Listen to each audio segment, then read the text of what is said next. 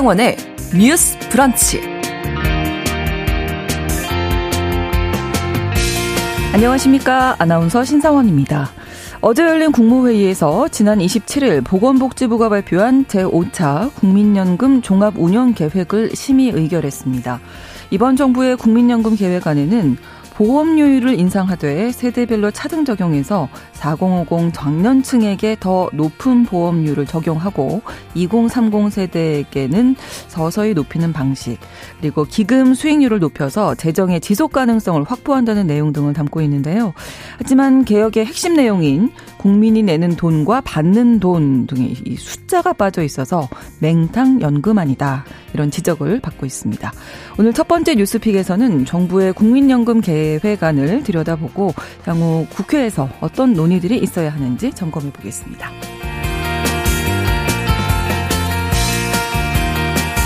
14세기 초 고려에서 제작됐지만 외구의 약탈로 일본의 한 사찰로 옮겨진 불상이 있습니다. 지난 2012년 국내 절도범들이 이 불상을 훔쳐왔고요. 불상을 몰수한 우리 정부가 일본에 돌려주려 하자 충남 서산의 부석사가 이 소유권을 주장하면서 인도 소송을 제기했습니다. 지난주에 대법원이 불상의 소유권은 일본에 있다는 최종 판단을 내렸는데요. 애초에 약탈당한 우리 불상인데 일본으로 다시 돌려주라는 대법원의 판단이 큰 이슈가 됐었죠. 오늘 서해진의 범죄연구소에서 약탈 문화재에 대한 이야기 나눠보겠습니다. 10월 31일 화, 화요일 신성원의 뉴스 브런치 문을 여겠습니다.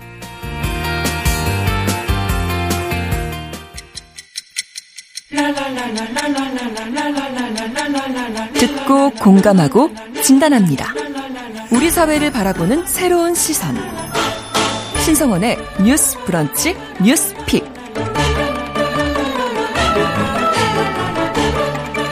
뉴스 브런치 청취자 여러분과 함께 소통하며 만들어 갑니다. 유튜브 통해서 실시간으로 보실 수 있고요. 또 여러분의 의견 기다리고 있겠습니다. 짧은 문자 50원, 긴 문자 100원이 드는 샵 9730, 우물정 9730번 누르시고 의견 보내실 수 있고요. 또 라디오와 콩 앱으로도 많이 참여해 주시기 바랍니다. 화요일의 뉴스픽은 한겨레 신문 박다혜 기자, 조성실 시사평론가 두 분과 함께하겠습니다. 어서 오세요. 네, 안녕하세요. 네, 반갑습니다. 네. 첫 번째 뉴스픽, 이, 어제 국무회의에서 심의 의결한 제5차 국민연금 종합 운영 계획 살펴볼 텐데요. 일단 지난 금요일에 27일에 보건복지부가 연금 개혁안 발표를 했고, 뭐, 그 이후에 여러 가지 평가들이 주말 동안에 쏟아졌습니다. 일단 국민연금제도 변경되는 부분부터 조성실 시사평론가께서 좀 짚어주실까요? 네. 국민연금은 많은 분들께서 아시다시피 노후의 소득보장 체계의 가장 근원이 되고 핵심 줄기 준비가 되는 제도인데요. 네. 이 자영업자들의 경우에는 뭐 개인연금, 국민연금, 기초연금 중에 본인이 해당하는 부분에서 노후소득 보장을 받을 수 있고 근로소득자는 이에 더해서 퇴직연금 제도가 네. 좀 포함됩니다. 대신 이제 공무원 등의 경우에는 직영연금으로 포함이 되는데요. 이 중에서 지금 개혁안은 이제 국민연금과 관련된 5차 종합운영 계획안을 일컫습니다. 네. 우리가 국민연금 법에 근거해서 이런 부분을 지급을 하도록 하고 있고 이것은 5년 최소 최소 5년 필요시 더 추가적으로 관련된 운영 계획과 검토를 하도록 하고 있습니다. 그래서 이 내용을 국무회의에서 심의 의결해서 국회로 넘기게 되면 네. 국회에서는 그 안을 토대로 해서 국민연금법 자체에 대한 개정 합의를 이루어서 음. 본회의를 통과해야 사실 그게 시행이 되는 거거든요. 그래서 질문해 주신 이 변경 사항에 대해서 좀 개략적으로 추가 설명을 드려볼게요. 네, 네. 가장 핵심적으로 좀 많은 관심을 불러일으키는 거는 보험료율이 어떻게 인상될 것인가, 그렇죠. 그리고 소득 대체율이 어떻게 될 것인가, 네. 그리고 지급 시기가 만 65세가 아니라 66세, 67세, 68세로까지 연, 이렇게 늦춰지는 방안이 검토가 됐기 때문에 네. 이 부분에 대한 거였거든요. 그렇죠. 그런데 이제 결론적으로 말씀드리면 이제 인상이나 조정이 검토하다, 검토가 필요하다라는 음. 정도의 안은 담겨 있지만 네. 구체적으로 어떤 것을 제안한 숫자가 담겨 있는 안은 아닙니다. 그래서 이제 맹탕이다, 숫자가 네. 빠져 있다. 사실상 국회의 모든 책임을 떠넘겼다라는 비판을 받게 되는 대목이기도 하고요. 그런데 좀 구체적으로 명시화된 부분이 몇 가지 있기는 있습니다. 국민연금에 관련해서 출산과 군복무를 한 대상자에 대해서는 네. 크레딧이라는 이름으로 해서 추가적으로 사실 메리트를 주는 제도가 이미 현행 법에 포함이 되어 있거든요. 네. 그런데 출산 크레딧 같은 경우에는 둘째 아이부터 네. 이제 12개월을 추가로 인정을 해주고 셋째 아가 있을 경우에는 18개월을 납부를 한 것으로 인정을 해줘서 아. 최종 수급액을 계상을 하는 겁니다. 네. 그런데 이번에는 첫째 아부터 워낙 저인구화가 심하기 때문에 음. 어, 큰 아이부터 12개월씩 그래서 상한이 없이 아이를 많이 낳으면 많이 낳을수록 음. 국민연금을 납부했던 것과 같은 효과를 볼 수 있도록 하겠다. 그래서 그 안을 법안에 담아서 국회 본회의에 통과해 달라는 요청을 한 거고요. 네. 군복무와 관련해서도 크레딧을 확대하겠다고 발표했습니다. 현재는 군복무 기간을 6개월로 음. 이제 평균적으로 인정을 하고 있는데요. 군복무 기간 전체에 대해서 인정을 하겠다라는 음. 부분이 담겨 있고요. 네. 그리고 국민연금 기금이 어떻게 보면 운용을 해서 수익률을 포함해서 사실 지급을 하기 때문에 그렇죠. 이제 그 수익률을 몇 퍼센트대 목표로 맞출 것인가도 굉장히 예민한 사안입니다. 음. 그래서 이걸 0.5%로 할지 1%로 할지 굉장히 좀 논의가 많이 붙었던 부분인데 이 부분을 1% 포인트 이상으로 좀 제고할 것을 그래서 해외 해외 투자의 비중을 2028년까지 약 60%로 확대한다. 이런 등등의 내용들을 음. 포함을 했습니다. 네. 그리고 이제 기초연금과 관련된 부분들도 좀 강화 방침을 밝혔던 부분이 특징적이라고 할 수 있겠습니다. 네. 이 국민연금 가입자의 사각지대를 없애기 위해서 설계를 했다. 이렇게 발표를 했더라고요.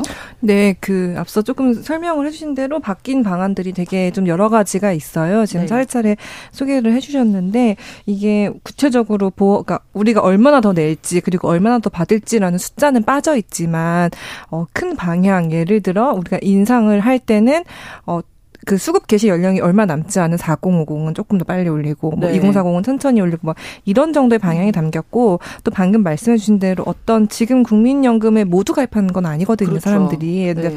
그럼 그 사각지대를 줄일 수 있는 방안을 조금 대신 담아보자라고 해서 담긴 방안들이 있어요 그래서 좀 대표적으로는 사실 지역 가입자분들 네, 네 지역 가입자분들 중에 이제 보험료 지원 대상을 좀 넓히고 좀 지원 기간도 늘려보자라는 안이 포함이 됐어요 그래서 지역 가입자 같은 경우는 잘 아시다시피 사업장에서 일하는 노동자 같은 경우에는 그 근로자가 반 부담하고 이제 직장이 반 부담해서 이제 국민연금 보험료를 내고 있잖아요. 네. 근데 이제 지역가입자는 사실 그렇게 직장이 내는 거 없이 그냥 본인들이 내신단 말이죠. 근데 예를 들어 우리가 일을 하다가도 중간에 어느 정도 좀 중단이 되는 경우가 있고 그래서 뭐 휴직을 하거나 실업을 하거나 아니면은 뭐 사업이 중단돼서 소득이 좀 약간 어려워지거나 하는 그 기간들이 있어서 네. 지금 현재로서는 그렇게 조금 어려워진 분들은 한 그 기간 동안 약간 납부 예외자가 됐다가 네. 다시 어느 정도 뭔가 이 그 여력이 나아져서 납부를 재개한 지역 가입자 분들 같은 경우에는 일정 정도 그 재산 소득 기준을 충족하는 사람한테 그 보험료의 50% 정도를 정부가 이제 지원을 해줬었어요. 음. 근데 이제 앞으로는 이렇게 납부를 다시 시작한 분들 외에도 이제 저소득 지역 가입자 그냥 따로 본인이 가입을 해놨는데 음. 어느 정도 소득이 조금 낮으신 분들한테도 이 보험료의 50%를 지원해서 조금 더 이제 국민연금에 가입할 수 있는 유인을 좀 많이 만들어주겠다. 약간 요런 의미로 좀 만들었고 네. 그리고 또 하나는 저희가 여기서도 많이 했는데 요즘에는 사실 뭐 배달 노동자 분들처럼 그렇죠. 플랫폼 노동자, 뭐 음. 특수고용 노동자라고 해서 예전에는 있지 않았던 새로운 형태의 일자리를 가지신 분들이 워낙 많기 때문에 네. 이분들은 사실 국민연금 그 개인 사업자로 사실 쳐가지고 그렇게 네. 회사가 내는 방식으로 지원받지는 않거든요. 그래서 이분들이 국민연금 가입 사각지대에 있었는데 이분들한테도 어떤 고용보험이나 산재보험 적용받는 거를 한번 좀 사, 토대로 해서 요걸 참고해서 이 사람들은 지역 가입자가 아니라 사업장 가입자로 전환할 수 있는 방안을 좀 넣어보자라고 해서 네. 요런 안도 좀 많이 담겼어요. 그래서 요런 거 그다음에 아까 그 크레딧 부분도 사실 주요하게 변화하는 것 중에 하나인데 아 저는 이게 약간 특히 출산 크레딧 같은 음. 경우에는 어 이거는 사실상 어 명목은 그렇게 돼 있지는 않지만 이건 약간 싱글세 소위 말하는 싱글에게 부담하는 세금처럼 음. 기능할 수도 있겠다라는 생각이 저희 첫인상은 약간 그렇게 들긴 음. 했거든요. 네. 그래서 말씀해 주신 대로 첫째를 낳아도 무조건 1년 가입한 기간을 인정해 주는 거 그리고 군 복무 같은 경우도 이제 워낙 이제 군 복무에 대한 어떤 목소리가 높다 보니 지금은 군 복무를 하면 6개월 정도를 이제 인정을 해줬거든요. 연금 가입 기간으로. 근데 이거를 전체 복무 기간으로 확대를 해서 다 인정을 해주겠다라고 요런 안들이 좀 자잘자잘하게 같이 담겨 있습니다. 예. 전체적으로 예, 네. 국민연금 재정이 또 중요한 거잖아요. 이게 맞, 잘 운용이 돼야 되는 맞습니다. 건데. 맞습니다. 이게 그 만약에 이 국민연금 그 재정을 잘 소위 말해서 이른바 잘 굴리면 네, 네. 그래서 수익이 많이 나면 그게 어쨌든 보험료율을 우리가 더 내는 거를 인상하는 효과가 똑같이 음. 있기 때문에 요거를 어떻게 하면 안정적으로 좀 수익을 낼 수 있을까 하는 것도 굉장히 중요한 문제라서 요 복지부가 요 안에도 이 기금이 수익을 좀 더 낼 수 있게 한 1%포인트 이상 올릴 수 있게 하는 그 방안을 좀 마련을 하자. 그리고 그러기 위해서는 이 자산을 담당하는 그 권한을 기금 현재는 기금 운용 위원회인데 요거를 기금 운용 본부 차원에서 이제 조금 전반적으로 볼 수 있게 둬서 이제 어떤 장기적인 수익률, 뭐 위험 수준 요런 거를 조금 잘 계산을 해보자라는 그런 방안도 조금 남아 있긴 한데 사실 요 안을 두고는 너무 약간 어떤 우리가 희망 회로를 돌리는 거 아니냐. 왜냐하면은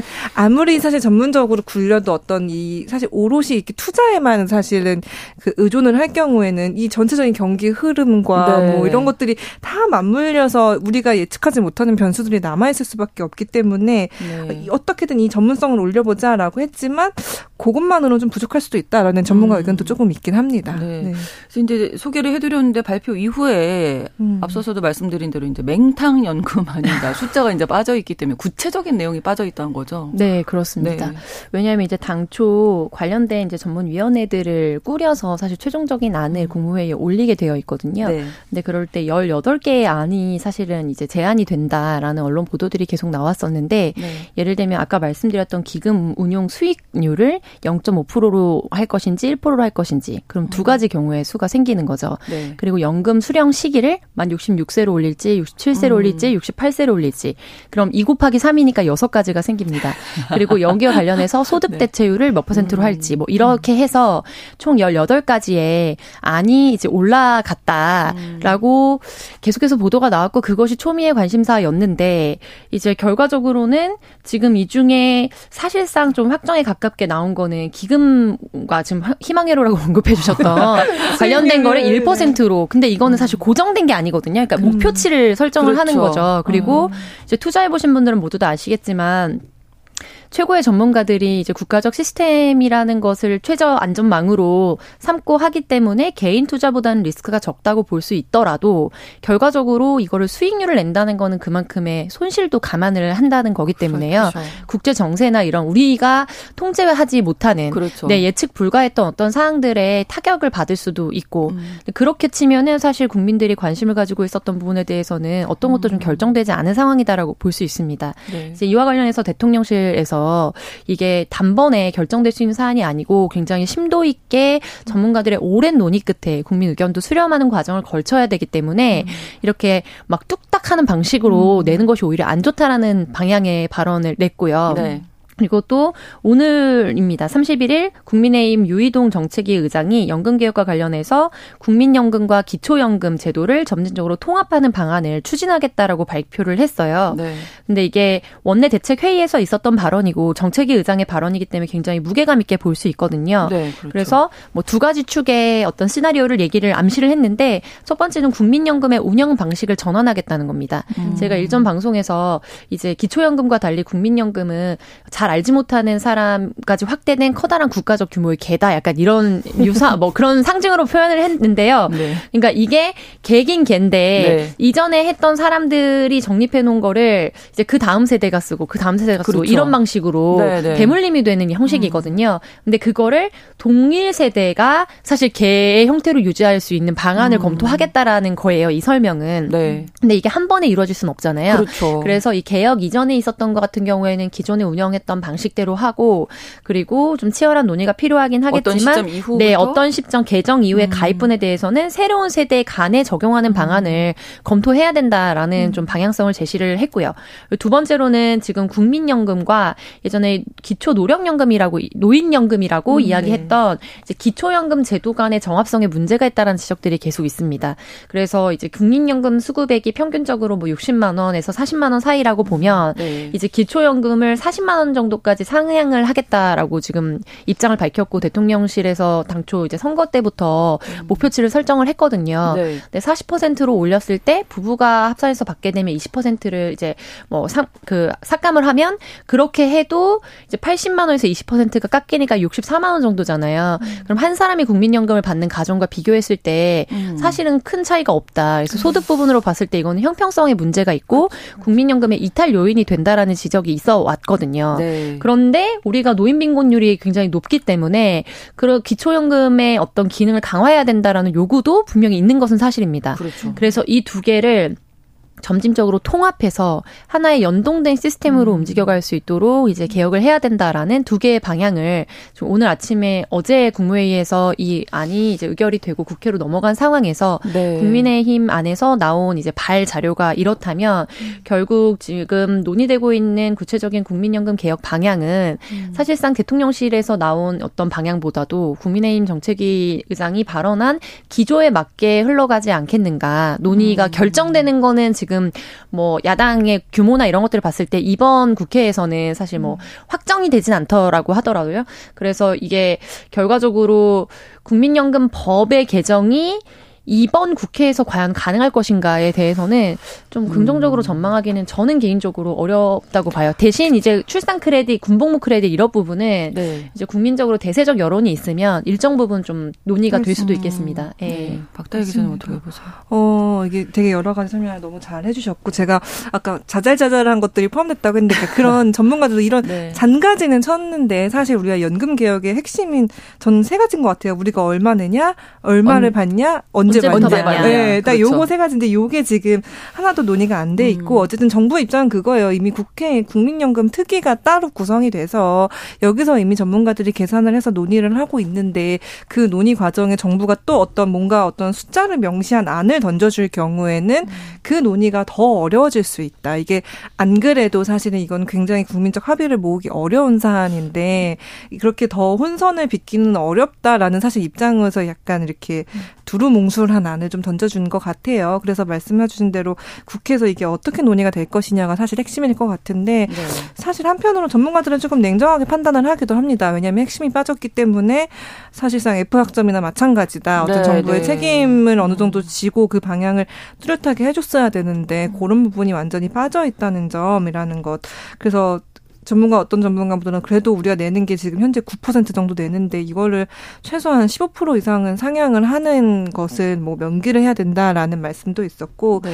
또 하나는 저는 이 부분이 되게 와닿더라고요. 음. 이게 그 현재 아까 살짝 그 방향을 말씀드렸지만 어쨌든 우리가 내는 거를 올릴 수밖에 없다면 가입 기간이 아직 많이 남은 음. 2030은 단기적으로 좀 천천히 올리고 네, 400은 빨리 올린다면 음. 어쨌든 이게 계속해서 세대 갈등처럼 이제 불거질 수밖에 없고 그렇죠. 이게 사실 논의가 하나로 모이기가 되게 어려운 지점이거든요. 음. 근데 어떤 전문가분이 왜 이거를 세대로 나누는지 잘 모르겠다. 이렇게 하지 말고 우리가 사실은 소득 기준으로 이 연금 내는 음. 것도 사실 고민을 해야 된다. 음. 그래서 소득 소득이 높은 만큼 보험료를 더 높이 올릴 수 있게 하는 방안으로 이거를 다시 재구성을 해야 된다라는 의견도 있었는데 저는 예를 들어 연금에 일정 정도 이런 소득 재분배 기능까지 있으면 네.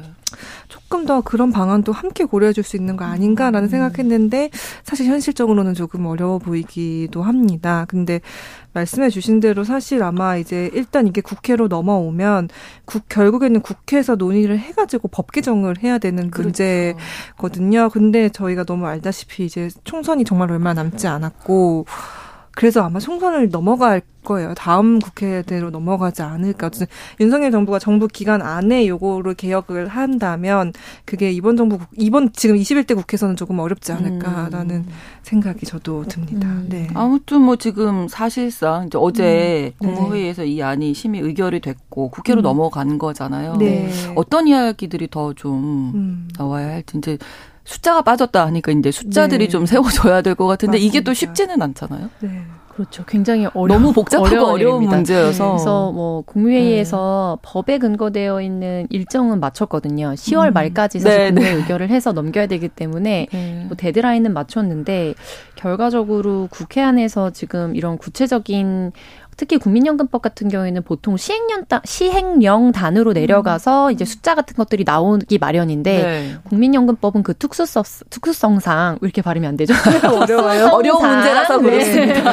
그 이런 구체적인 음. 숫자나 이제 뭐 가입 비 비율을 사실 결정할 수 있는 직결되는 여러 뭐 수치들이 좀 뭐 음. 포함이 되어 있기도 하거든요. 법 단위예요. 네, 네, 그래서 네. 그런 그렇다 보니까 이제 국회 안에서 이거를 합의를 본다는 거는 사실상 훨씬 더 어려운 일이 아니겠냐 이런 생각이 음. 들고 근데 이제 국 어, 정부에서 보도자료를 보통 낼 때 그 서두에 보면은 이번 기조를 어떻게 잡고 있는지를 읽을 수 있는 힌트들이 있습니다. 근데 이번에도 가장 초반 페이지를 보시면 이제 네. 보건복지부에 들어가셔서 이제 그 각 정책별로 나눠져 있거든요. 뭐 아동수당, 뭐 어쩌고저쩌고 아, 이렇게 네네. 나눠져 있는데 그 중에 국민연금 보시면 자료실에 이번에 국회에서 검토를 해야 되는 열 몇 가지의 자료가 다 업로드가 돼 있어요. 그래서 어. 일반 국민분들도 보실 수 있습니다. 네네. 그럼 이제 우리 인구 전망, 네. 재정 추이, 뭐 해외 사례 이런 것들이 쭉 나와 있고 특별히 최종적인 보고서의 앞단을 보시면은 이제 해외의 사례들이 몇 가지 어, 이렇게 언급이 되어 있는데 음. 저는 유의미하게 봤던 거는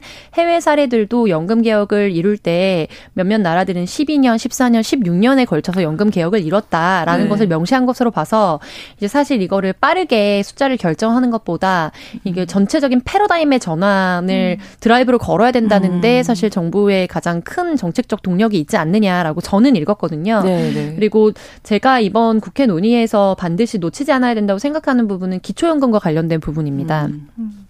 기초연금이 08년도에 이제 기초노령연금이라는 이름으로 시작이 됐고 네. 14년도에 기초연금이라는 이름으로 이제 넘어왔는데요. 당시에 소요 재정이 이제 2.2조 원 정도였거든요. 네. 근데 현재 22조 원입니다. 10배가 늘었죠. 그러네요. 그런데 2050년이 되면요. 125조 원입니다. 그런데 저희가 이제 뭐 슈퍼 예산이다, 초슈퍼 예산이다 이렇게 얘기할 때 음. 어, 국가 한 해 예산이 지난번에 513조로 넘었던 게 2020년 예산안이었거든요. 네. 그 국, 정부에서 제안한 아니에요. 근데 그 당시에 초슈퍼 예산으로 포퓰리즘이다 이런 비판을 굉장히 많이 받았었고 음. 그런데 한 해 예산이 지금 한 600조 뭐 전후라고 보면은 600조에서 125조는 엄청난 비용이고요. 네. 말씀드린 것처럼 기초연금 같은 경우에는 세금이 들어가는 부분이기 그렇죠. 때문에 국민연금과 별도로 국민연금에 이제 납입했던 비용에서 누가 언제 누구에게 누가 냈던 돈이 흘러가느냐 음. 이 개념이라면 기초연금은 이것과는 완전 별개로 음. 사실은 국가 재정의 문제와 아주 직결되는 문제인데 음. 2070년에 가면은 238조 원이 됩니다. 음. 지금 현행대로 가게 되면요. 네. 그런데 지금 어. 이제 보장률을 또 높이겠다라는 방향이 있기 때문에 네. 이 부분에 대해서 대대적으로 사실 손을 볼 수밖에 없다. 음. 근데 이제 이거는 저는 뭐 예를 들면은 진보적인 뭐 민주 범민주 진영의 어떤 뭐 정책의 서, 성과다 이렇게 주장하시는 분들도 계시지만 그렇게 비판하기 어렵다고 보는 점은 우리가 스윙 버터라고 불리우는 중간 지대의 무당층을 대통령 선거에서는 가장 공략을 많이 하기 때문에 네. 특히 이 기초 노령연금 이야기가 나왔을 때도 뭐 국회 선거 총선이나 아니면 대통령 선거 할 것 없이 앞에 당 이름을 지으면 사실 거의 정책이 똑같거든요. 음. 거의 유사합니다. 음. 별반 차이가 없고 그래서 우리가 이거에 대해서 아주 뭐 소수의 사람들을 제외하고는 대세적으로 사실 동의를 하고 해온 부분이잖아요. 그렇죠. 그러니까 누구를 이걸 정치적으로 어떤 부담을 주거나 비판하는 기조가 아니라 대안을 어떻게 마련해서 우리가 이거 어떻게 해결할 것인가에 굉장히 음. 이제 힘을 기울여야 되는 시점이다. 이 부분을 좀 말씀드리고 싶고 네. 국민연금 문제가 많이 이제 주목을 받는데 음. 국민연금도 국민연금인데 오히려 또 편법으로 네. 자산을 자녀에게 미리 다 이제 뭐 증여를 하고 뭐 그 죽기 전에 다 증여를 해버리는 겁니다. 그 다음에 소득이 굉장히 줄어들죠. 그럼 음. 그걸 기준으로 해서 하위 30, 하위 70% 그러니까 상위 30%를 제외하고는 주거든요. 그러면 기초연금도 수급을 받게 되는 그런 편법도 되게 많이 일어나고 있어요. 음. 이런 부분들에 대해서 도덕적 해이나 이런 부분이 일어나지 않도록 좀 정합적인 정책 개편이 절실히 필요한 시점이다라고 말씀드리고 싶습니다. 네. 어, 네. 박대 기좀 그, 한 30초 남았는데. 네. 죄송해요.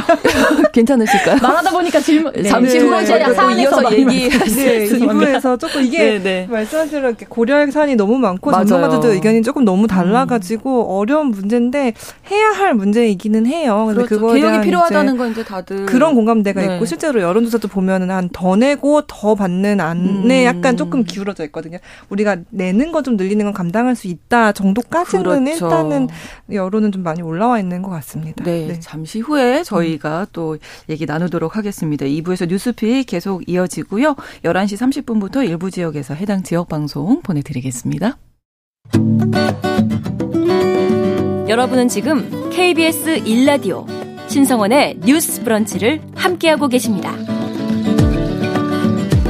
뭔가 이제 좀 국민연금 관련해서 그렇죠. 패러다임이 좀 바뀌어야 하는 시점이 아닌가. 네. 그리고 네. 이제 이런 의견도 있어요. 이제 그 복지국가연구센터 소장을 맡고 계신 이제 최용준 연수대 교수님께서 이제 말씀을 하지 않는데 이것도 이제 연금에 대한 어떤 패러다임을 바꾸는 차원에서 사실 국민연금 논의도 중요한데 우리 기초연금을 어떻게 확대할 것인지도 기초연금 같은 경우에는 사실 상관없이 그러니까 지금도 일률적으로 40만 원을 주고 있거든요. 네. 그 차등 없이. 그래서 이거는 어떻게 보면 사실 보편적인 소득의 역할을 할 수 있기 때문에 음. 요 기초연금을 어떻게 늘릴 수 있을 것이냐도 같이 테이블에 올려서 좀 논의를 해야 음. 된다라는 이런 주장을 좀 펼치셨거든요. 이게 네. 왜냐하면 아무리 우리가 국민연금 보험료를 또 높이고 받는 돈은 뭐 최소한도로 현재로 유지한다고 하고 이래도 사실 국민연금 가입자는 제한돼 있을 수밖에 음, 없고 그렇죠. 특히 어 예를 들어 내가 좀 노동 그러니까 그 회사 뭐 그런 가 근로 기간이 짧거나 아니면 불안정하거나 그러니까 음.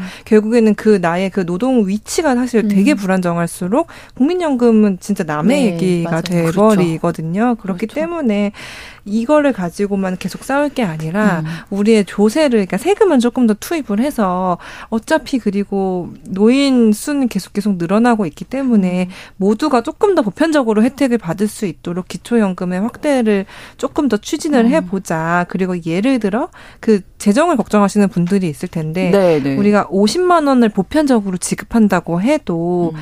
2060년을 기준으로 봤을 때 그 지출을 보면 그 국내 총생산 총생산 GDP 대비해서 한 6.8%, 음. 물가 상승률을 적용하면 한 3.1%인데 그 정도면 노인 인구비를 고려했을 때 이게 한국이 한국 재정 상황으로 감당하지 못할 수준은 아니다. 음. 그렇기 때문에 우리가 어떻게 보면 아까도 물론 국민연금 그 개혁 방안에도 사각지대를 어떻게든 줄이려는 조치들이 있긴 했지만 그거보다 조금 더 보편적인 어떤 이 또 다른 층을 만들어주는 거거든요. 음. 이 연금을 만든다는 게. 그래서 그렇죠. 그 방안을 좀 더 고민해보자라는 말도 조금 의견도 있습니다. 음, 근데 네. 이게 네, 아까 말씀드렸듯이 너무 어려워서 아마 국회에서도 정말 치고받고 꽤 많은 음. 싸움이 있을 것으로 예상이 됩니다. 네. 네. 자, 여기까지 이 국민연금 개혁안 관련된 이야기 나누고요. 두 번째 뉴스픽으로 넘어가겠습니다. 5대 시중은행의 가계대출 증가폭이 최대치를 기록해서 정부도 경고를 하고 나섰는데 일단 지금 현황 어느 정도인지 좀 박다혜 기자님 정리해 주실까요? 아, 네. 그 가계 대출인데요. 가계 대출이 네. 주로 주택 담보 대출이에요. 아무래도 그렇겠죠. 네, 잘 이제 예상을 하시겠지만 그래서 이게 계속해서 사실 작년 한 말부터 금리 올라가기 시작한 때부터 조금씩 줄다가 올해 한 4월부터 계속 다시 늘어나고 오. 어. 있는 추세거든요. 네. 근데 그러다 보니 은행에서 이거를 이제 약간 미리 제동을 걸었어요. 근데 은행이 이제 주로 우리가 말하는 5대 은행, 주로 네. 국민은행, 신한, 하나, 우리 농협은행이 어 26일 기준 이제 가계 대출 잔액을 살펴보니 네. 총 684조 8,018억 원. 저는 사실 감도 잘 안 오긴 하거든요. 네. 그러니까 어쨌든 이게 근데 지난해 지난달보다도 한 2조 5천억 원 아, 가까이 아, 좀 증가를 한 수치이고 네. 이게 그럼 어느 정도 규모냐 봤더니 2021년 10월 이후에 2년 만에 가장 큰 수치다. 이게 오. 아시다시피 지난 한 특히 코로나 시기 때 막 그런 소위 음. 말하는 영끌 막 이런 네. 막그 바람이 불면서 어떻게든 그 대출을 많이 받아서 그러니까 무리해서라도 조금 집을, 집을 매매하는 아, 그런 네. 흐름이 이러면서 가계 대출이 늘어났었거든요. 근데 네. 그게 금리가 인상하면서 약간 줄었다가 이제 최근에 다시 이렇게 다시 늘어나서 오르고. 이게 2년 전 수치랑 이제 비교가 되는 정도로 올라왔다라고 해서 음. 어떤 이런 심각성을 지금 정부나 은행 모두 인지를 한 상태고요. 이게 네. 만약에 가계 대출 이게 너무 어려운 게 경제가 되게 호황이어서 음. 가계 대출을 받아도 그거를 계속 그 갚아 나갈 수 있는 음. 능력만 있으면 사실 상관이 없는데 지금은 그렇지 않잖아요. 네, 그렇죠. 전혀 너무, 그렇지 않은 상황이어서 너무 체감하고 계실 네네. 거예요. 경기가 사실 장기간 굉장히 안 좋아질 음. 것으로 이미 전망이 많이 나오고 있고 그런 상황에서 이제 한국만 특히 가계 대출이 음. 워낙 늘어난 상황이다 보니 우려가 나올 수밖에 없는 거죠. 이게 약간 폭탄처럼 혹시 터지게 되면 네네. 부담 상환을 못 못하는 분들이 많이 늘어나가지고 그러면은 우리 예전에 97년도에 IMF IMF 도움 받을 때 이상으로 그렇죠. 한국 경기가 어려워질 수 있다라는 그런 우려의 목소리가 지금 음. 굉장히 심각하게 나오고 있습니다. 그러니까 이제 은행들이 금리를 또 네, 인상하기 네. 시작한 거죠. 네, 맞습니다. 그래서 이게 금리가 기준금리가 있고 또 거기에 은행별로 음. 가상금리가 있어서 뭐 가상금리 같은 경우에는 뭐 특정 상품이나 네. 프로모션에 가입을 하면은 일정 부분 또뭐 음. 낮춰서 받아주기도 하거든요. 그런데 11월 1일부터 가계대출 일부 상품의 금리를 이제 전반적인 주요 은행들이 올리겠다고 발표를 했습니다. 그래서 주택담보대출 중에 신규 코픽스, 신잔액 코픽스 이런 것들은 이제 6개월 주기로 사실 뭐 기준 금리를 음. 결정을 하거든요. 그런데 네. 그런 것들이 0.05% 이상씩 올릴 것으로 전망이 되어 있어서 뭐 바로 내일부터네요. 그렇죠. 내일이 11월이네요. 네. 그래서 전세자금 대출과 네. 또 신용 대출도 연달아서 영향을 음. 받게 되는 거고요. 네. 근데 이것이 뭐 결국에 실물로 돈을 주고 있는 것이 아니라 부동산 대출을 받은 거는 이게 얼마에 팔릴 거라는 거를 전제로 사실 가지고 있는 거기 때문에 그렇죠. 여러 상황상 경기가 경색되고 부동산 시장이 얼어붙으면 전체적인 버블이 빠지게 되고 그래서 무리해서 이제 대출을 냈던 사람들이 음. 대출금 원리 상 원리금뿐만 아니라 이자도 상환을 못 하게 되는 상황들을 우려한 조치라고 볼 수 있겠습니다. 네. 최근 고위 당정 협의회에서도 가계부채 논의가 나오면서 이제 지금 이 상황 경고할 맞습니다. 상황이다 이렇게 얘기가 나왔고 음. 어떻게 보세요? 이, 음. 네, 맞습니다. 아까 말씀드린 와 음. 이거가 터지게 되면 어. 너무 심각하다라는 네. 우려가 나와서 이제 조금 긴장을 하고 있는 상태고 음. 이게 특히 좀 우려가 되는 부분은 그 다중 채무자가 많아요. 음. 그러니까 아, 다중 채무자, 네, 이게 네. 세곳 이상에서 금융기관 대출을 받은 그 분들이 450만 명에 육박을 하는데 이게 역대 가장 많은 수준이라고 해요. 그래서 이분들의 상황을 그 살펴보니 이분들의 연 소득의 한 60% 이상은 계속해서 이 빌린 돈을 갚는 데 써야 음. 하는 상황이라서 아, 이 연체율도 꾸준히 오르고 있고 금리도 오르니까 계속해서 오르고 있는 상황이고 이제 또 걱정이 되는 거는 이들 중에도 또 취약한 분들이 계세요. 그 그렇죠. 취약한 경우 는 예를 들어 저소득, 소득 하위 30%거나 아니면 신용 점수가 664점 이하여서 음. 저신용자인 경우도 계속해서 늘고 있어서 이분들이 지금 현재 기준으로는 126만 명 정도 된다는 거예요. 그럼 아무래도 이분들은 더더욱 그 상환 능력이 떨어질 수밖에 없는 상황이니까 이런 것들이 좀 늘어나고 있어서 이거에 대해 좀 우려. 그래서 이 가계부채를 좀 줄여나갈 필요가 있다라는 음. 좀 지적이 많이 나오고 있습니다. 정부가 대출 관리 강화에 나섰거든요. 음. 네, 맞습니다. 네, 앞으로 대출받기 좀 쉽지 않겠다. 은행들도 네. 뭐 가계주택 네. 대출이나 이런 것들 심사를 깐깐하게 하겠다고 밝히고 있고요. 네. 근데 저는 좀 정부가 이런 어려운 경기 상황에서 반드시 병행해야 된다고 생각하는 정책적 조치 중에 하나는 은행이나 보험사들에 대해서 뭐 내부적인 재정 건정성이나 그다음에 금리 인상에 대해 적정성을 좀 검토하는 조치를 취해야 된다고 음. 생각을 해요. 그래서 작년에 또 여러 보도가 나왔던 것 중에 한 가지는 이렇게 금리가 높아져서 서민 시민의 부담은 높아지고 네. 사실은 신용 불량이 되는 경우들도 많아지는데 음. 이때를 계기로 은행의 수익금이 너무 많이 나기 때문에 음. 은행의 인센티브나 이런 것들이 역대급으로 맞아요. 성과급 잔치를 벌인다. 최근 몇년 네, 추세죠. 네, 왜냐하면 그 네. 전에는 계속 금리가 거의 마이너스 금리 가깝게 그렇죠. 뭐 떨어졌기 때문에 네. 근데 이것도 적정 선이 있는 거죠. 네, 그렇죠. 그래서 이런 게 결국에는 또 다시 어떤 위협적인 요소로 국내의 음. 경기에 또 음. 부담을 줄 수 있기 때문에 여기에서 정부가 어떤 역할을 해줄 음. 것인가가 사실 정부의 정책 역량이 드러나는 부분이라고 음. 볼수 있겠습니다. 네. 음. 제가 약간 뉴스를 볼 때마다 약간 의아했던 부분이 있는데 제가 정확하게는 모르지만 그 주로 이제 약간 연예인 분들이 음. 건물을 사는 음. 뉴스들이 나올 때가 있잖아요. 네. 근데 그때 보면은 막 몇십억씩 대출을 받아서 결국 사고 어. 수익을 내고 처분을 하시는 그게 약간 패턴처럼 굳어져 있는데 사실 몇십억 대출이 어떻게 가능한 건가라는 물론 그 상환 능력과 신용 이걸 보고 하시겠지만 그런 것들이 되게 약간 좀 서민들한테는 되게 많이 위화감을 좀 아, 주소하지 아, 않을까. 좀 다른 얘기구나. 완전 네 그런 생각이 들고 음. 어쨌든 아무래도 이제 정부랑 은 금융권이 모두 쪼이는 상황이라서 네. 소위 말해서 이제 스트레스 DSR이라는 음. 것들을 적용을 한다고 했는데 이게 음. 뭐냐면 그 결국에는 쉽게 말씀드리면 대출 받는 한도가 줄어드는 거예요. 그러니까 네. 내가 지금 기준으로 막 한 3천억 원을 대출할 수 있었으면 요 스트레스 DSR이라고 해서 이제 몇 프로 포인트를 조금 늘려주면 네. 3천억이었다가 한 2,700억 음. 정도로 이제 그 대출 받을 수 있는 한도가 줄어드는 거죠. 그래서 당분간은 대출을 받기도 어려워지고 네그 사정상 이제 꼭 대출이 채 필요한 분들도 음, 계실 네, 거라서 네, 그렇죠 생활상 대출이 필요하신 네. 분들 계실 거고 음. 당장 급한 불을 끄기 위해서 다른 불을 하는 그래서 이번에 음. 올해 또 문제가 되고 있는 게 카드사의 리볼빙이거든요. 아, 그래서 자기도 모르게 그냥 무슨 프로모션 하면서 가입돼 있다거나 네, 네. 근데 리볼빙은 평균 이율이 15%에서 20%니까 네. 네. 거의 뭐 제2금융권 3금융권에 음, 음. 육박하기 때문에 그런 거에 접근하시기 전에 뭐 주민복지센터나 이런 데 가셔서 본인의 이런 음. 문제를 사실은 좀 연계할 수 있는 복지 음. 프로그램이 있는지 찾아보시고 음. 공동체 은행 같은 데를 찾아보시면 신용 관련된 부분이나 재정 관련된 컨설팅을 받고 또 지역 네트워크에 연결되면서 사실은 무이자나 저금리로 연동을 해주는 신용 회복 프로그램들이 있거든요. 그렇군요. 그래서 네. 먼저 그렇게 카드사나 이런 은행사를 찾아보시기 전에 네, 사실은 네. 그런 공동체 프로그램도 활용해 보실 것을 권면하고 싶습니다. 그 말씀해 주신 대로 리볼빙 문제도 되게 되게 심각한데 네, 특히 젊은 음. 층들은 이게 리볼빙이라는 말이 문제가 되니까 요즘에는 카드사나 이런 간편 음. 결제하는 곳에서 말을 바꿔가지고 네. 한 번에 내지 않고 나눠서 내기, 아. 뭐, 네, 뭐, 부담 없이 나눠서 내기.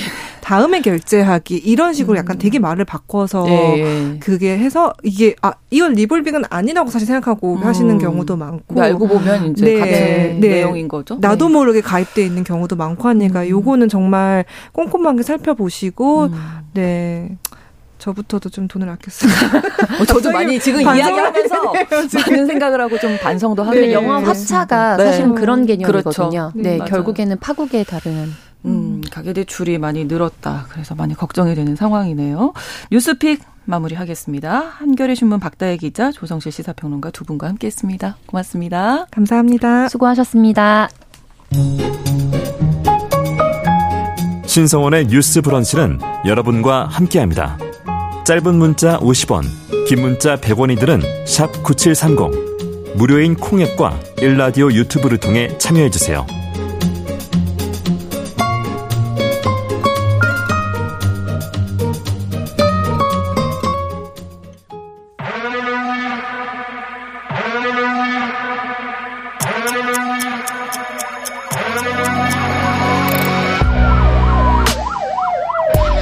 범죄를 통해 우리 사회의 이면을 살펴본다.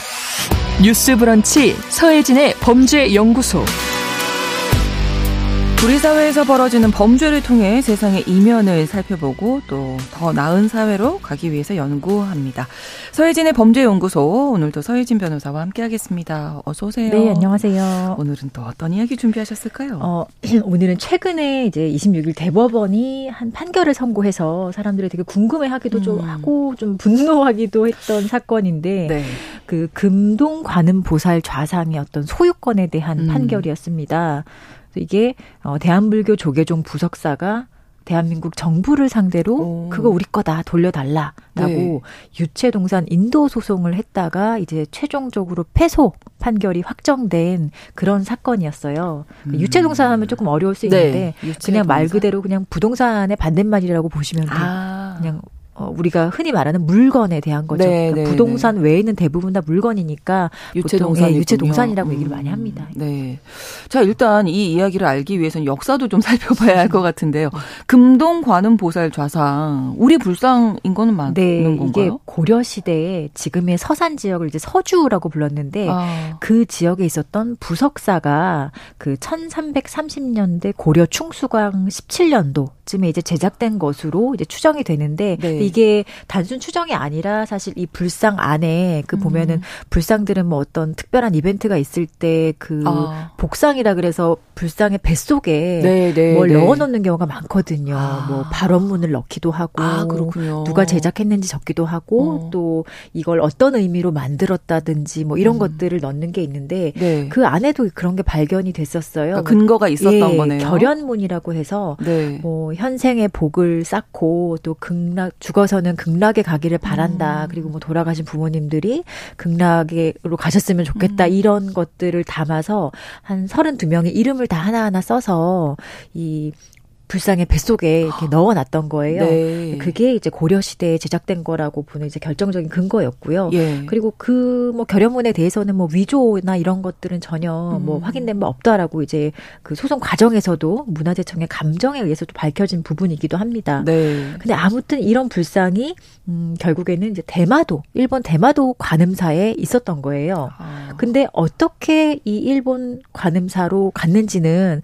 사실은 이 소송에 서 대해서도 밝혀지진 못했어요. 음. 뭐 약탈을 했는지 아니면 누가 갖다 뒀는지 아니면 누가 선물을 했는지 아니면 일본이 정말 정상적으로 음. 어쨌든 취득을 했는지 거기에 대해서는 사실 입증하기가 너무 어려웠던 부분이기도 해서 그렇군요. 이거는 밝혀지지 음. 못했습니다. 그런데 이 관음 일본 대마도의 관음사에 있던 이 불상을 어 2012년에 이 어떤 절도 절도단들이 음. 어 거기에 되게 좋은 물건이 있다더라. 어. 문화재적으로 가치가 있는 어. 불상이 있다더라. 우리 그거를 훔쳐오자 이렇게 어 그 모의를 합니다. 예. 그래서 실제로 실행에 옮기고요. 예. 그거를 이제 부산까지 가지고 와요. 밀항을 하는 거죠. 근데 쉽게 뭐 통과는 됐다고 해요. 통과해서 그냥 뭐 골동품이다 이렇게 아, 얘기를 했더니 네네. 통과는 됐는데 이제 알고 보니 이, 예, 이 절도범들이 이 불상을 22억 원에 처분하려고 하던 그 과정에서 이제 네. 겨, 결국 적발이 되고 어 이제 경찰에 검거가 됩니다. 그래서 뭐 이 절도범들은 당연히 이제 문화재 보호법이랑 뭐 특수절도 이런 거에 의해서 처벌이 됐고 확정이 됐고요. 어. 근데 문제는 이 불상 이걸 어떻게 할 것인가 이제 이 문제가 남은 거예요. 어. 당시에는 이게 이제 문화재 문화재 문화재 보호법에 따라서 어 어떤 그 몰수할 수 있는 권한이 있었기 때문에 네. 대한민국 정부가 당연히 몰수를 해갑니다. 그렇겠죠. 예. 네. 근데 어쨌든 이 고민스러울 거 아니에요.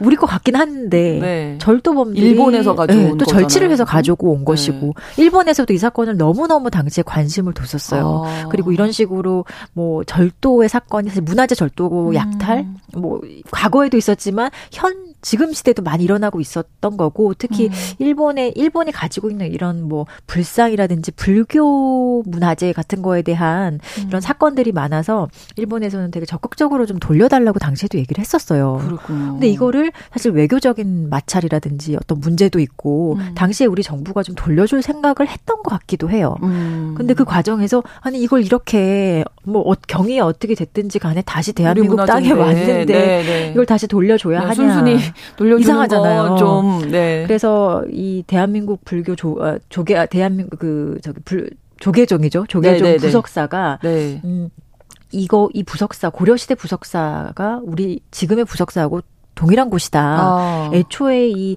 대한민국 조계종 부석, 부석사가 이 불상에 대해서 소유권을 가지고 어. 있는데 이건 우리 거다. 그렇게 해서 먼저 이 소송 제기 전에 네. 그이 물건에 대해서 돌려주지 말라. 그러니까 점유 이전을 하지 말라는 가처분을 어. 먼저 냅니다. 아. 그래서 그 가처분은 받아들여져요. 아. 그래서 일단 이 불상에 대한 소유권 판결 이 어떻게 확정되기 전까지는 네. 최소한 이 불상을 대한민국 땅에 이제 둘 수 있도록 어. 한 어 떤 법률적인 근거는 마련을 했어요. 네. 근데 이 가처분을 하게 되면 사실 이제 또 본 소송을 제기를 해야 되는데 그렇죠. 제기를 안 할 수가 없잖아요. 이 상태 그렇죠. 계속 유지할 수도 없고 네. 일본도 여기에 대해서 소유권을 포기하지도 않는 상황이었기 때문에 음. 그래서 이제 이 소송이 어, 시작이 된 겁니다. 2016년에 접어서서 아, 이 대한불교 조계종 부석사가 어, 이건 고려 시대 부석사의 후신인 우리 부석사에 있다. 음. 대한민국 정부는 우리에게의 불상을 반환해야 한다라고 하면서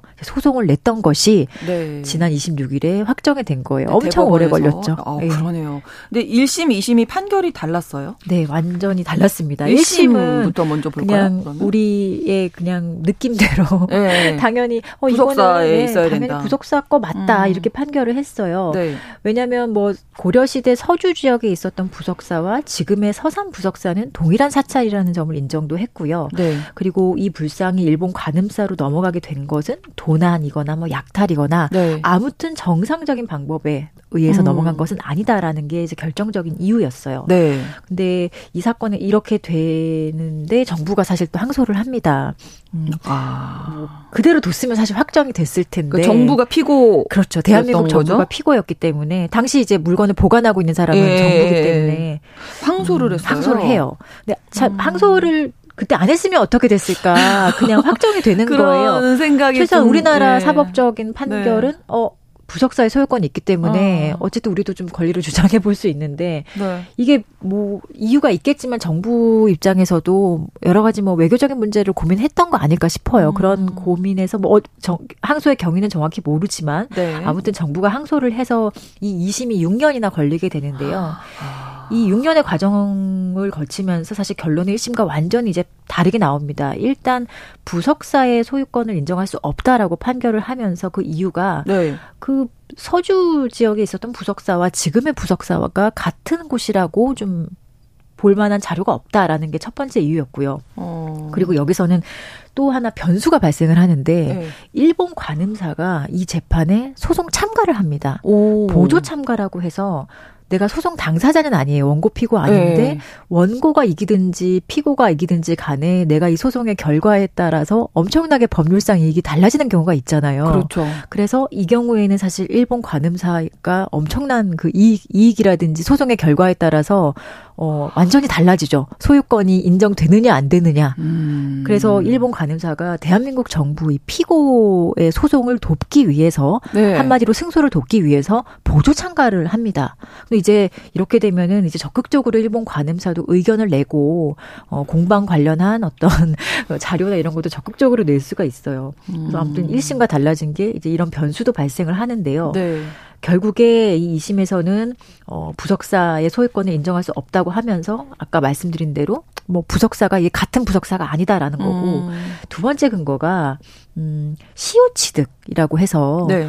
어떤 물건을 오랫동안 소유의사로 가지고 있으면 그 물건의 어떤 소유권을 인정해주는 그런 민법상의 제도가 있어요. 아, 우리도 있고. 오래 가지고 네. 있으면. 보통 부동산 같은 경우는 20년이고 아. 동산 같은 경우 우리 10년인데 일본에도 음. 똑같은 제도가 있는 거예요. 사실 우리 민법 대부분 일본하고 비슷하기 때문에 음. 근데 일본에서는 이걸 이제 주장을 합니다. 우리가 네. 어쨌든 1900, 아, 1550 1526년경부터 일본 간음사가 가지고 있었는데 음. 그때부터 뭐 이렇게 하더라도 20년 이상 1950년 53년에 관음사가 이제 그 종교 법인이 되는 것 같아요 아, 일본에서 네. 정상적으로 종교 법인을 설립할 때부터 그때부터 기산을 하더라도 우리는 20년이 이미 지났다. 10년, 20년 훌쩍 지났기 때문에 이건 시효 취득이 완성이 됐다라고 주장을 합니다. 그리고 이런 것들을 이제 이 항소심에서는 다 받아들여 줍니다. 음. 그리고 대법원 당연히 이제 조계종에서 상고, 네, 상고하겠죠. 상고하는데 네. 그 결론은 달라지지 않고요. 다만 음. 그 서주 지역의 고려시대 부석사와 지금의 부석사는 어, 동일하다라는 판단을 했지만 동일하지만 예, 결국에는 이 시효 취득 문제로 어, 아. 소유권은 일본 관음사에 있다라는 그런 판결을 내리게 됩니다. 그러니까 일본 정부라고 하기 어렵고 일본 관음사의 소유 인데 우리는 사실 문화재 약탈에 대한 역사가 오래됐기 때문에 그러니까요. 이거에 대해서 국민들이 결론을 좀 많이 이해하지 못하는 부분이 있는 거죠. 감정상으로도 그러니까요. 우리가 이걸 왜 돌려줘야 해? 라는 어. 그런 느낌을 너무 쉽 지울 수가 없는 거죠. 아까 말씀하신 대로 그 우리 정부가 항소를 안 했더라면 그리고 대법원에서 네. 우리 편을 좀 더 들어줬더라면 우리 부석 사고 우리 거니까. 시오치도 이것도 그왜 일본 너무 제 편에 네. 우리, 우리 거라고 한 네. 거예요. 근데 일본 이거 되게 좀 어려운 문제긴 한데 네. 어쨌든 뭐 예전에 지금은 이제 국제사법이라고 하는데 음. 예전엔 사배사법이라고 해서 네. 어떤 사법 관계에 있어서 외국과 관련됐을 때 네. 그런 무슨 법률을 적용해야 할지 그런 중거법을 이제 지정하는 네. 그런 법률이 있어요. 네. 그 법률에 따라서 보면 이제 동산과 부동산에 관련된 이런 것들은 네. 그 목적물이 있었던 소재지법 그것을 음. 따라야 한다라는 그런 규정이 있기 때문에 네. 그 원칙이 지켜져서 이제 일본 일본의 민법이 적용이 된 거예요. 아. 근데 뭐 일본의 일본의 시효취득 법리가 사실 우리랑 똑같기 때문에 뭐 음. 그러게도 크게 문제가 없다라는 게 이제 대법원의 결론이었는데 사실 조금 받아들이기가 감정적으로 매우 어렵죠. 네. 네. 그리고 이게 나라별로도 꼭 우리나라 일본 사이가 아니어도 네. 뭐 유럽에서도 그렇고 문화재 약탈 뭐 이런 역사들은 다들 있잖아요. 그렇죠. 거의 이게 국제 협약으로 국제법적으로 뭐 있어요. 뭐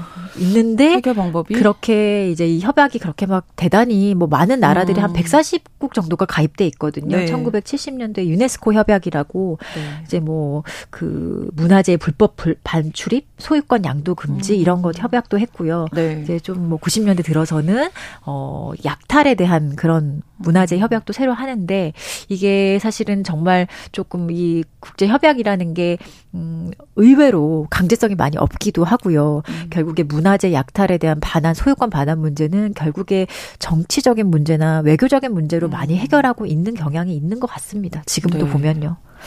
조금 속상한데요. 네. 오늘 문화재는 네. 제자리에 있어야 가장 빛이 난다는 말이 그러니까요. 있어요. 근데 네. 원래 있어야 할 자리에 있는 게 얼마나 중요한지에 음. 대해서 이번 사건을 계기로 한 번 더 생각해 보는 시간이 되지 않았나 생각이 듭니다. 그렇습니다. 서혜진의 범죄연구소 서혜진 변호사와 오늘 이야기 나눴습니다. 오늘도 고맙습니다. 감사합니다. 오늘 10월의 마지막 날 10월의 어느 멋진 날에 김동규의 음성으로 보내드리면서 뉴스 브런치 마무리하겠습니다. 저는 내일 오전 11시 5분에 다시 오겠습니다. 고맙습니다. 눈을 뜨기